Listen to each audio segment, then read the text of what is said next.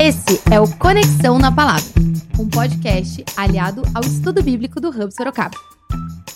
Nosso objetivo aqui é aprender mais sobre a palavra de Deus. E para isso, você precisa continuar também com a sua vida devocional e a leitura diária da Bíblia.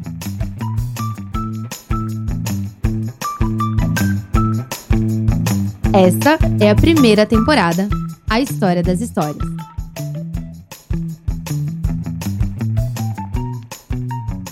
Episódio 10 A Aliança Um povo com leis.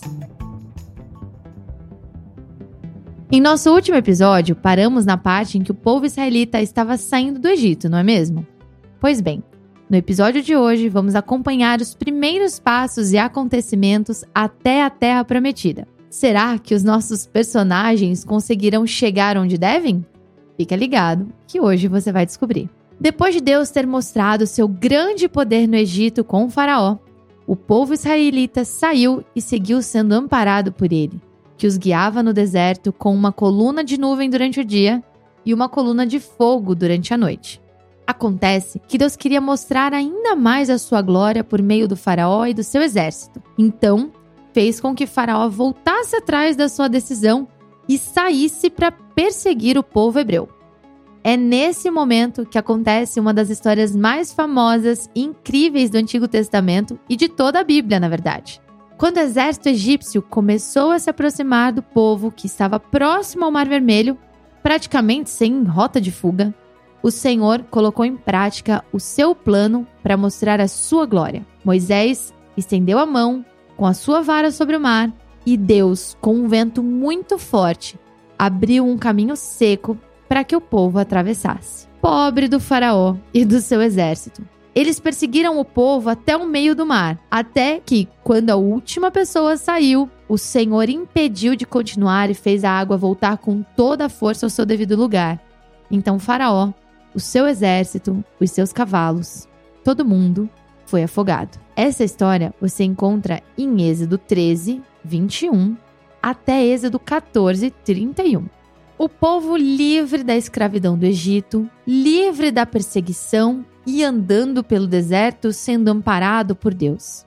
O que de ruim poderia acontecer? Bom, a fome e a sede chegaram e fizeram o povo questionar Moisés. Questionar a ponto de dizerem que era melhor viver na escravidão do Egito do que viver livre naquelas condições. Olha que absurdo. Moisés clamou ao Senhor que proveu água e alimento que caiu do céu. Literalmente, o maná, que era uma espécie de semente que produzia um pãozinho, e codornas, que vieram voando para que eles pudessem comer carne, porque até isso, imagina, até no tempo de Moisés estava difícil comer carne. e Deus disse que eles não deveriam guardar esse maná ou qualquer outro alimento para o dia seguinte, pois eles teriam garantido o pão de cada dia. Isso você encontra em Êxodo 15, do 22 a 17:7. Agora chega o momento em que Deus traz ao povo, por meio de Moisés, as palavras da sua aliança. No Sinai, no Monte Sinai, Deus se revelou a Moisés, lhe dando as tábuas prontinhas com os famosos Dez Mandamentos. Sendo os primeiros mandamentos uma forma de descrever como o povo deveria se relacionar com Deus e os outros mandamentos, como o povo deveria se relacionar entre si. Isso você encontra em Êxodo 20, do 1 ao 17. Que tal fazer uma pausa e fazer toda essa leitura?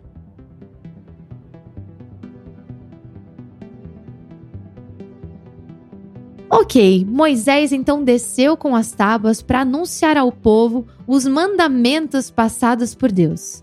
Mas quando Moisés chegou ao acampamento, o povo havia feito algo que não agradou nem a Moisés e muito menos a Deus. Quando Moisés saiu e começou a demorar, o povo foi ficando preocupado com essa demora e, com o tempo, resolveu construir um ídolo feito de ouro em formato de um bezerro. Quando Moisés viu tamanha rebeldia do povo, ele quebrou as tábuas de pedra de tanta raiva, jogando-las no chão. Bom, ele deve ter se arrependido muito depois, porque ele teve que subir novamente ao monte E dessa vez, ele mesmo teve que escrever nas tábuas e Deus renovou a sua aliança com o povo. Mas que povo difícil, hein? Isso você vai encontrar em Gênesis 32. E se eu fosse você, faria uma pausa e leria também esse trecho. Deus foi ditando todos os mandamentos e Moisés foi escrevendo em novas tábuas de pedra. Lembrando que a primeira vez, o próprio Deus havia gravado cada palavra nas tábuas. Mas na segunda, Moisés teve que fazer o trabalho, já que Deus não é obrigado a nada, né, pessoal? Pensa um povo complicado, esse povo de Moisés. O povo que era para entrar na terra prometida vacilou novamente e dessa vez o Senhor decidiu castigar. Os israelitas, depois de terem passado por tanta coisa e presenciado o tamanho do poder de Deus, duvidaram que o Senhor lhes daria vitória na terra de Canaã. Isso não agradou a Deus e ele anunciou que todos que tivessem mais de 20 anos morreriam antes de entrar na terra prometida. Bom, haveria algumas exceções: Caleb, Josué e, é claro, o Moisés. Isso você vai encontrar em números 14, do 1 ao 30. Para saber o que o povo fez e qual seria esse grande castigo e toda essa situação, vale a pena você ler. Bom, passado um tempo, Moisés também vacilou ao tentar mostrar para o povo que ele mesmo faria sair água de uma rocha novamente. E ele decidiu bater na rocha, quando na verdade o Senhor é quem faria sair a água.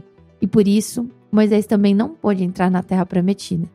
Mas, por misericórdia de Deus, ele pôde dar uma olhadinha na terra, um pouco antes de morrer, lá no Monte Nebo. Essa história você encontra em Números 20, do 1 ao 13 e em Deuteronômio 34. Bom, como Moisés não pôde entrar na terra prometida, quem assumiu a liderança do povo foi Josué, que por sinal foi um grande líder, conhecido por liderar muito bem o exército de Israel.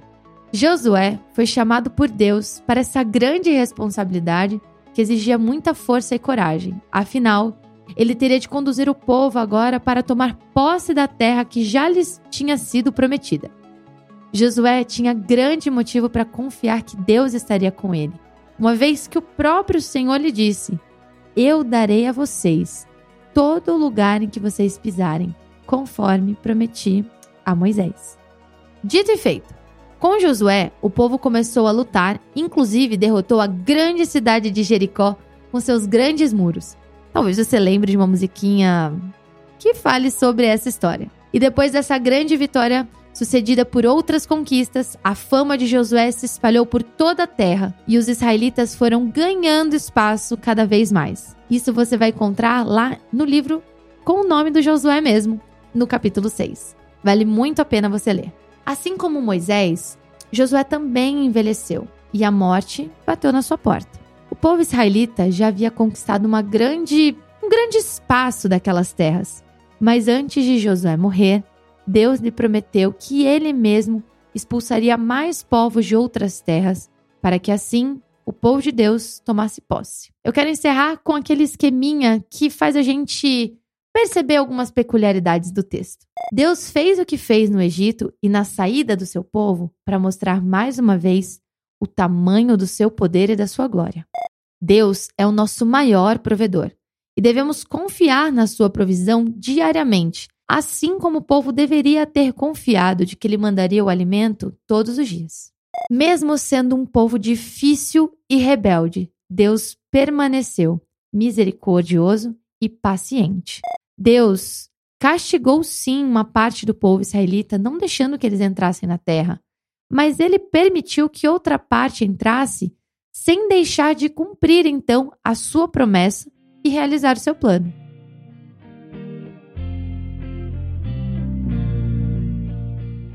O que nós podemos aprender então com tudo isso? Deus tinha um plano e uma promessa para o povo hebreu.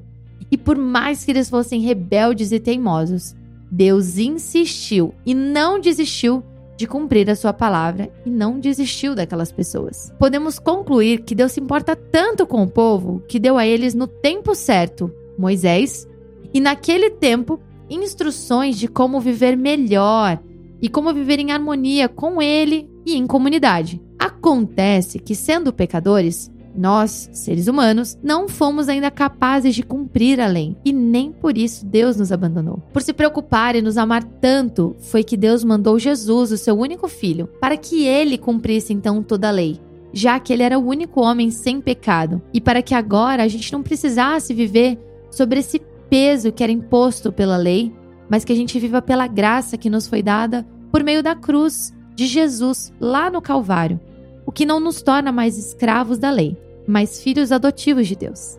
Esse episódio é sobre uma virada muito grande na história do povo de Israel.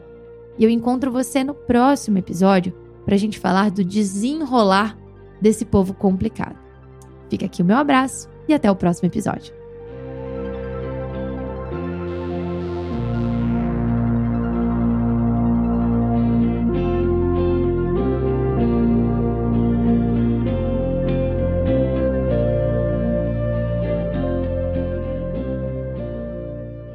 Esse podcast foi produzido por Repente Conteúdo Criativo.